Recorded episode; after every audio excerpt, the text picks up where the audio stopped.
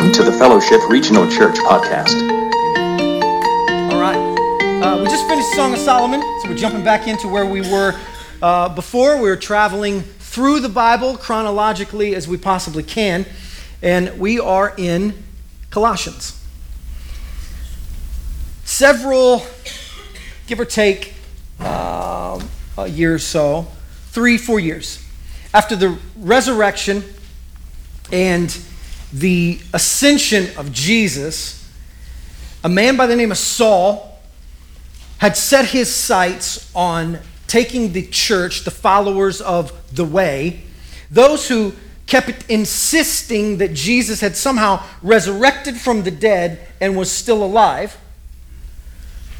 He took it on as his personal mission to snuff out this baby little sprout called the church. His name was Saul. Uh, just a few years into his mission, uh, he, is, he comes face to face with the Jesus Christ uh, on the road, and he is converted to Christianity. Once standing on the opposite end, we're talking militant, standing on the opposite side, I will snuff out the church. Now he is on our team he started going by the name of Paul, who we refer to as the Apostle Paul, and he traveled the known world preaching the gospel message of Jesus Christ. One of the places that he preached was a place called Ephesus. Ephesus was a large city, and Paul kind of had a little bit of uh, methodology, a strategy, if you will, to to missionary work, and that was to hit the big cities and then let it trickle out from there. In fact, if you go to Acts chapter 19, verse 10, it says, While Paul was in Ephesus, all residents of Asia, both Jews and Greeks, heard the word of the Lord. So while he is in Ephesus preaching, people are coming from all over Asia to listen to this man talk about this Jesus that he once tried to persecute on the regular. One of those people who made it to one of Paul's tent revivals or rented storefront churches, one of those people was a, name, was a guy by the name of Epaphras. Epaphras was from a city about 100 miles away called Colossae or Colossus. So he's 100 miles away from Ephesus, but he travels and he somehow hears something and he's moved by the message. He packs up, he goes back home. He goes back to his hometown. Imagine, imagine how hard this would be. And he begins preaching to the people he knew. It seems to go pretty well because he plants a church. Now, Colossus was a part of what they called the Great Triad of cities. That Hierapolis, Laodicea, and Colossus. They were these three cities that just kind of existed, and all of them kind of had their own thing going. It was on a major trade route of Roman roads and rivers. So this place is buzzing. The intersection of two major highways. Does it remind you of anybody? Kind of does, doesn't it? At the intersection of these two major highways and these rivers, Colossus existed. Now, Colossus got its name from the product that they created, much like Gas City. What, why do we name it Gas City? Because of the cantaloupes. No. Because of the gas, right? Colossus, Colossus was, it got its name from a wool, a dyed wool, a burgundy color called colossinum. Colossinum was this bright red, kind of purple, burgundy. Here's a little known fact um, burgundy sweaters were big in Colossus, uh, along with this isn't true. Like you're looking at me like it's true. It's not true. But the burgundy sweaters, scarves. Colossus really was big on, you know, burgundy wool. This became the thing they were known for. We really don't know that anybody was wearing burgundy sweaters. We don't, we don't know that. What we do know is this that anytime a city exists at a major crossroads, it is inundated with brand new people all the time, brand new technology all the time, things you've never seen, brand new philosophies, and brand new religions. So Epaphras, who has invested years in trying to bring this young church up in Colossus, is now being inundated with a number of brand new ideas from all the things that are passing through the area. Now, that's really not that big of a deal if a church can stay strong. You see, modern day, this is what happens. When people begin to lose faith in Jesus, the first thing they typically do is they stop coming to church. This is what happens today.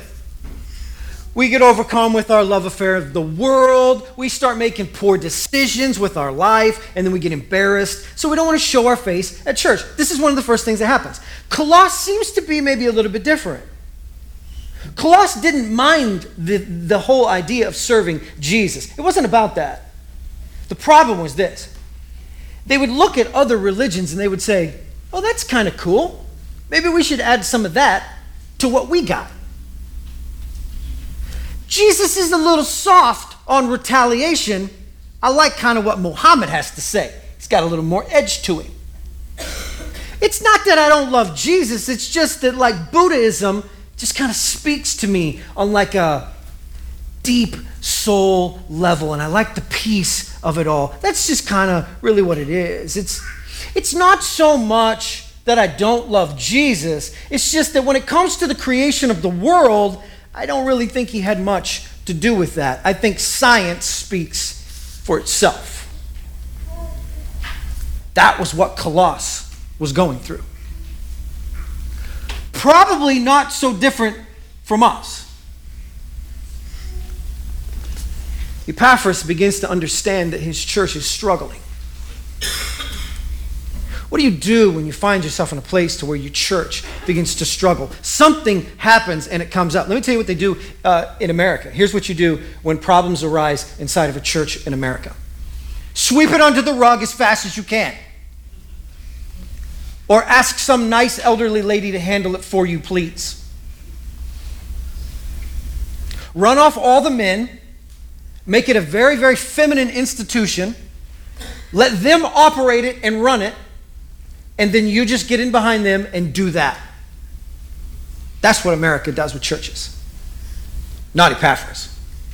Epaphras says, I need to talk to somebody, somebody who can do something about this. I need some encouragement. I need some information. I need some guidance. How do I get this church back on track? They're a good church, they're strong, but they're getting kind of sidetracked and grabbing these other things, the worship of angels, and kind of bringing it in because it's kind of like it fits real good with who Jesus is. And Epaphras is saying, no, this isn't going to work.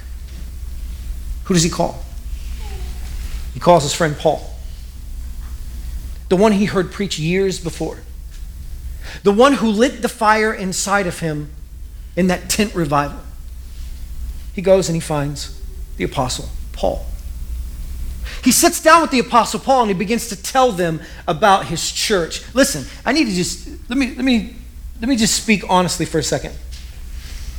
I sit down with a few ministers, and maybe I've told you this. I sat down with a few ministers not too long ago at, at, a, at a meeting. Hey, how are things going for you?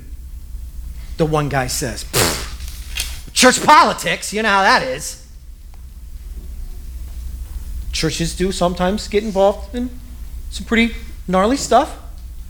One guy says, Well, we've got this lady. She's on the staff, but she's a mess and she's, you know, whatever.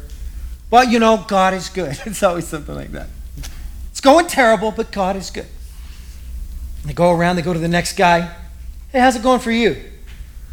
Dude, I volunteer 170 hours a month to my church.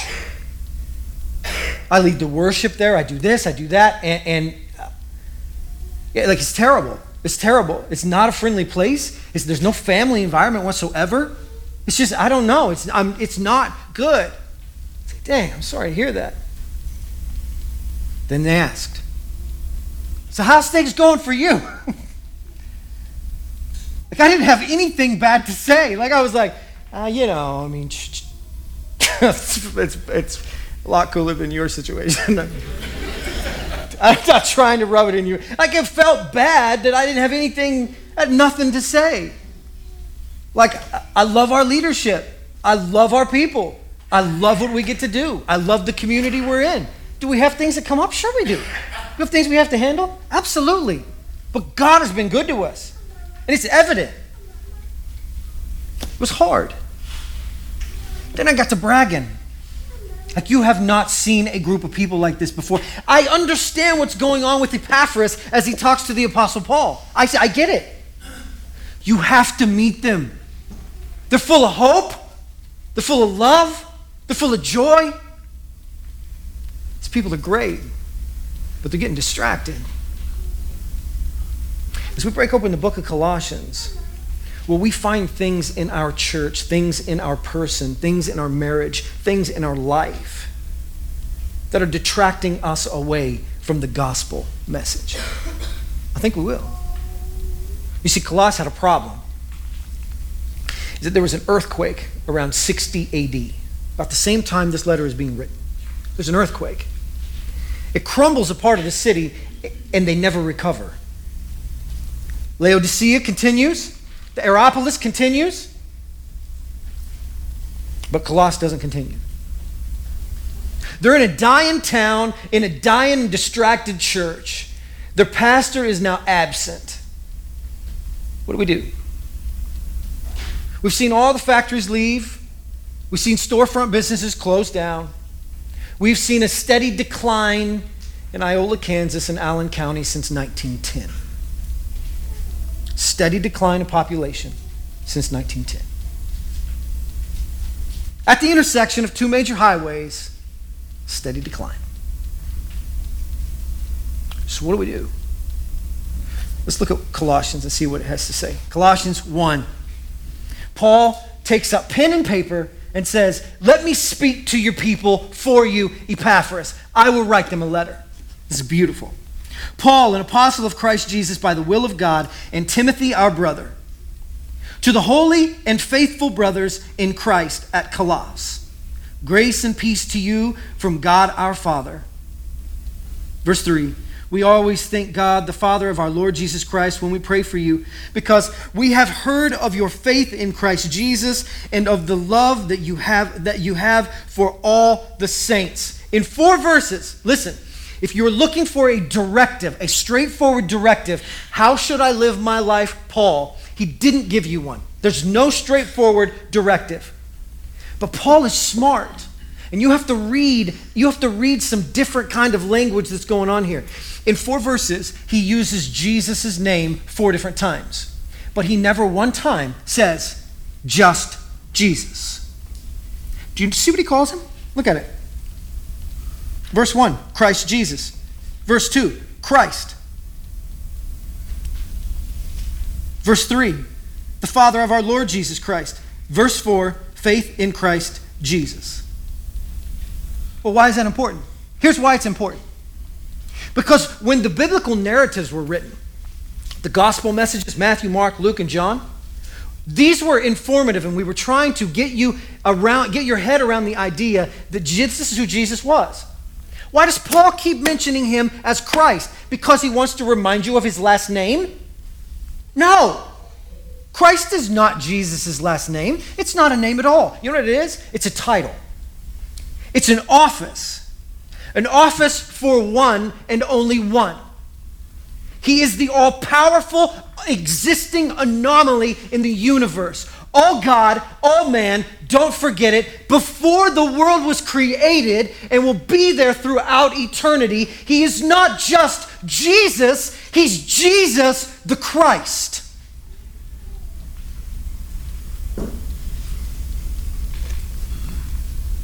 Paul is not suggesting that Jesus is your homeboy.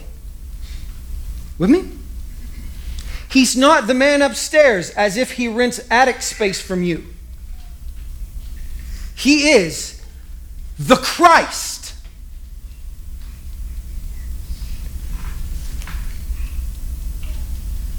The entire book of Colossians, all the way through the book, Paul will never refer to Jesus as simply Jesus. He is always Christ Jesus, the Lord Jesus Christ or Christ. He never leaves it Jesus. You know why? Because he doesn't want you to get it twisted at all. I'm not suggesting you like his teaching and suggest that he's a great teacher and he's a prophet. There's no room for that in worshiping Jesus. Your only option is this He is the daily special. You do not get Jesus in half portions, you cannot get him off the a la carte. He is. That's the only option. Which brings me to our question Do I serve Jesus the Christ? Do I live my life in a way that honors him as Jesus the Christ? Or do I simply refer to him as this wonderful, peaceful, super kind? There's no room for that. Oh, he will encompass all of those attributes, but that is not the title. The title is Christ. And Paul is reminding the Colossians don't forget, you do not need to move animal sacrifice into your worship service. You don't need to bring in the worship of the, arch, the archangel Michael.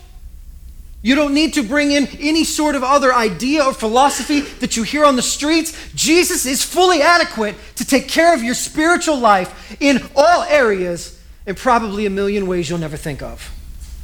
He is all sufficient. And the Apostle Paul blasts right out of the gate and says to them, Don't forget who he is that we serve. He is the Christ. It is an office of one, created for one, only by one. It's Him. He is the only begotten Son, He is the Christ. Does our life portray that? Do we honor Him in that sense? How big is our Jesus? Well, he's just about this big because he's on the crucifix around my neck. That's adorable. Is it sterling silver? I don't give a crap. It doesn't matter. The question is is he your Christ? Do we let him rule us in that sense? It's a wonderful, wonderful thing. Look at the next part. Starting in verse, verse 4, uh, we'll backtrack just a, just a bit. Because we have heard of your faith in Christ Jesus and of the love that you have for all the saints, the faith and the love that spring from the hope that is stored up for you in heaven and that you have already heard about in the word of truth, the gospel that has come to you. All over the world, this gospel is bearing fruit and growing, just as it has been doing among you since the day you heard it and understood God's grace in all of its truth. You learned it from Epaphras, our dear fellow servant, who is a faithful minister of Christ on our behalf, and who also told us of your love in the Spirit.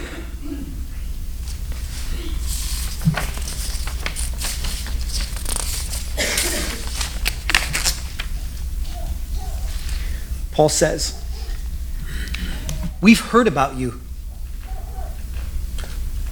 I have heard about you. Paul writes this letter and he says, The glowing reports that I hear about you as a church, those are incredible.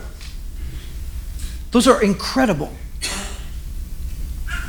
See, see, here's what this does to us. It puts us in a place to where then we have to kind of examine where we are. Look at our little county. Look at our little county. Population still on decline since 1910. Commerce is down always. We're going to go out of existence at some point. It will end. Do you draw your value from where you are or do you draw your value from where you're going? Does this city make up who we are? No. Paul's message to the Colossians was this You are valuable. You know what I love about it? Is he doesn't say anything like, you know what I heard about you? You guys have given more money to missions than any other group I've ever met. No. I heard you have had hundreds of baptisms. I heard your podcasts are really trending. No one said that. Do you know what he said? Your faith and your hope and your love, I've heard about that. You're valuable to God. You're valuable to me. We will at some point die, go out of existence, be completely forgotten. We're all only about 70 years from anybody who knew us ever remembering us. What is the most important time in your life? It's where you are right now with Jesus.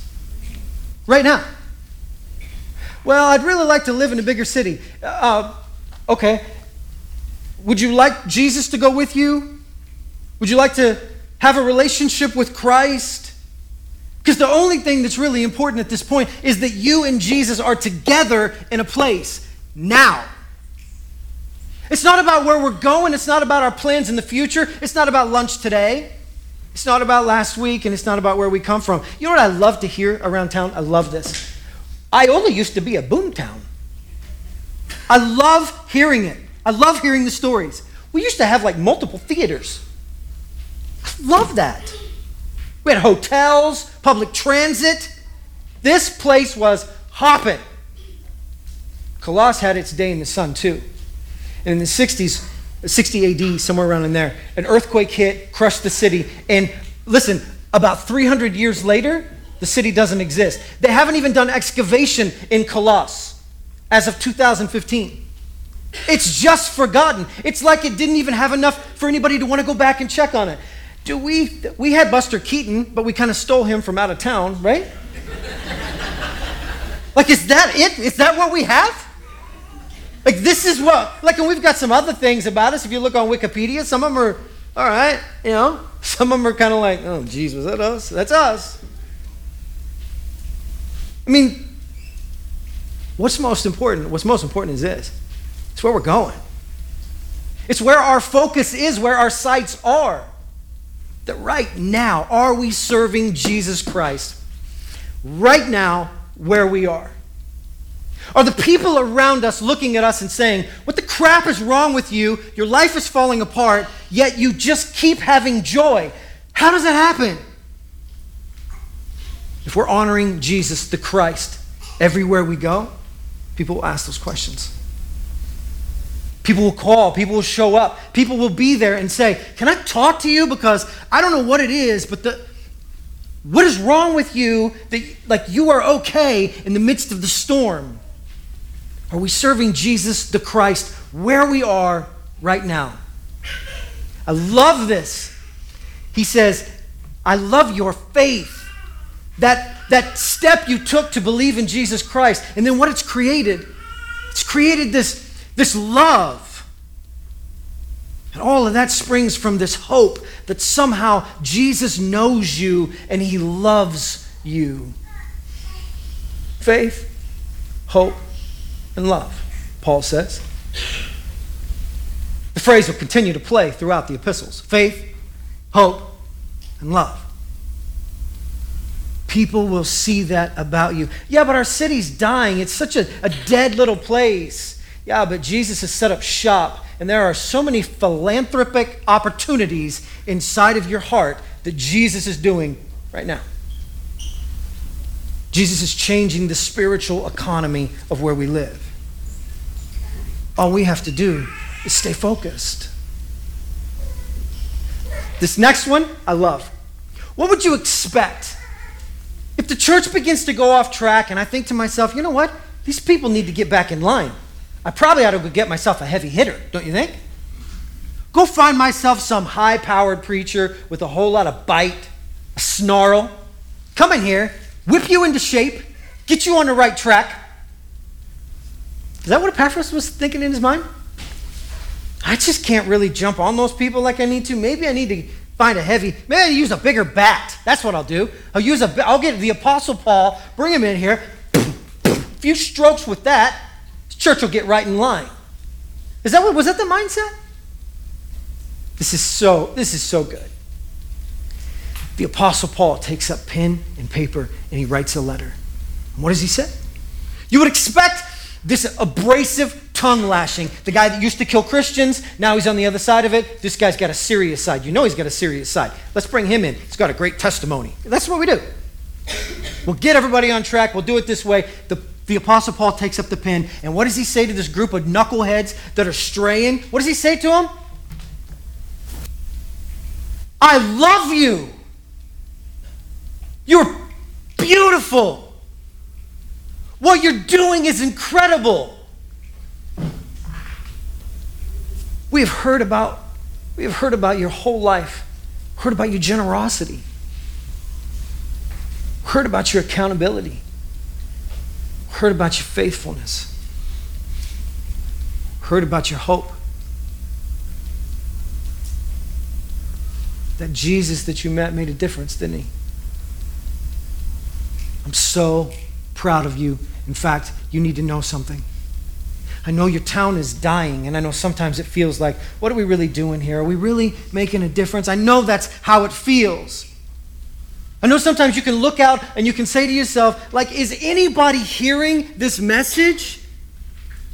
Like, are we just not getting this done? Marriages still fall apart. Kids are still going off track. Families are still dissolving. Is anybody hearing this? And the Apostle Paul says, You should see what's happening on the front lines. Let me tell you something you won't hear on Fox News or CNN. Currently, there is a Christian film, actors portraying the life of Christ, that is being shown in mosques across the world. Mosques. They were invited in to show this film in mosques.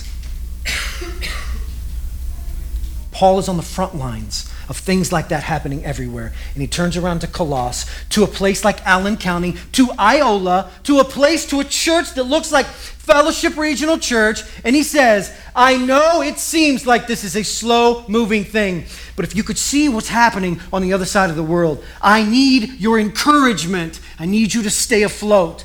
Be strong. Be faithful. This thing is working and doing things everywhere. It's burning across the countryside like a Kansas grass fire. Don't stop believing. This is real. Of all the things, of all the times you would expect the Apostle Paul to just bust out and chop people to pieces, he meets the Colossians by saying this Keep up the good work. Can you see Epaphras beside him, looking over his shoulder as he's writing? And don't forget that, like, the whole syncretism thing, they want to worship angels too. And the Apostle Paul's like, I got it. Yeah, yeah, that seems kind of nice. Surely you're going to get into it really hot and heavy in a minute, aren't you? I got it. Does this say love again? You said you love them again? They need to be got. Get them. No. Do you know where that comes from? It comes from coming face to face with Jesus Christ. When you can reach into the caverns of Jesus the Christ, his affection and his love, and you put that out in front of other people, and when you do, they are changed by it. Let me ask you something. What if every single person who wanted to share the gospel message approached it from a standpoint that the person I'm talking to, first and foremost, needs to know they're loved? What if it wasn't condemnation first? What if the first thing that came out was, let me tell you something, you're doing it, you're hanging in there, don't quit. So you got some baggage. So you got a dumb wagon or a stupid knee scooter and you're all banged up. So what? That doesn't matter to me. That doesn't matter to me. So you got a little bit of carry on. I'm okay with that. Do you know how much Jesus loves you? What if every minister that was trying to spread the word of Christ stepped out and that was his lead leg? Do you know Jesus loves you? Do you know he does? Do you know he thinks you're great? Do you know he thinks you're cool? Do you know he loves to spend time with you? Do you know he woos over you like you do little babies? What if every single time we opened up our mouth inside of our homes, inside of our marriages, inside of our friendships, that's what came out? To where we looked at the other person and we said, I have faith that you could change. I have love in my heart to help you get past all of your character defects. And I have hope in my heart that if we can't do this on our own, we can find somebody who can help us. That Jesus Christ will stand in the gap with us. What if the world in Colossus would have heard that message? What if Allen County would have heard that message? What if everything that we said, we opened up our mouth and the people around us just said, all I ever hear them say is how much God loves me. Wouldn't you commit yourself to that church? Wouldn't you commit yourself to those people? Wouldn't you open up and say, listen, I don't know what's going on here, but nobody loves like this. What is going on?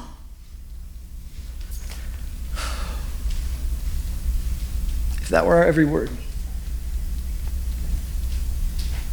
Are we loving those around us like Jesus the Christ has loved us? Because I promise you, when we do, we're really going to screw up the population inside this building. We're really going to do it. We're going to mess it up. We're going to blow out walls. It's going to be a disaster, okay? When we get on board with the idea that everything that comes out of our mouth is about us loving other people and telling them about Jesus the Christ, we will screw up this whole Sunday morning thing. I want to close with this one little verse, real quick. Verse 9. For this reason, Paul says, since the day we heard about you, we have not stopped praying for you. We've not stopped praying for you. The Apostle Paul, the most influential Christian missionary of history, writes a dead, dying little community with a small, distracted little church, and he says, I have not stopped praying about you since I heard about you. Is our world in that place? Is our community, our people in that same place? To where what they really need to hear is that? I need to close in an official Pauline fashion, as if this were the letter to the Colossians, only to you. I see the good that God is doing in your life. You, here in this building, I see the good that God is doing in your life. I hear the stories and the interactions that you have had with other people, other people throughout our community. And they trickle back, and I get to hear them. I notice those moments when you grab a hold of your children and you begin to form them to follow Christ. I see that. Are we a mess? Yes. What are we doing it? Yes. Is Christ with us? Yes. I have experienced your Jesus, the unconditionally loving Christ. I have experienced him. And you have convinced me that He loves me and that I matter. For that, I'm thankful to you. I'm thankful to you. Let's pray and we'll get out of here.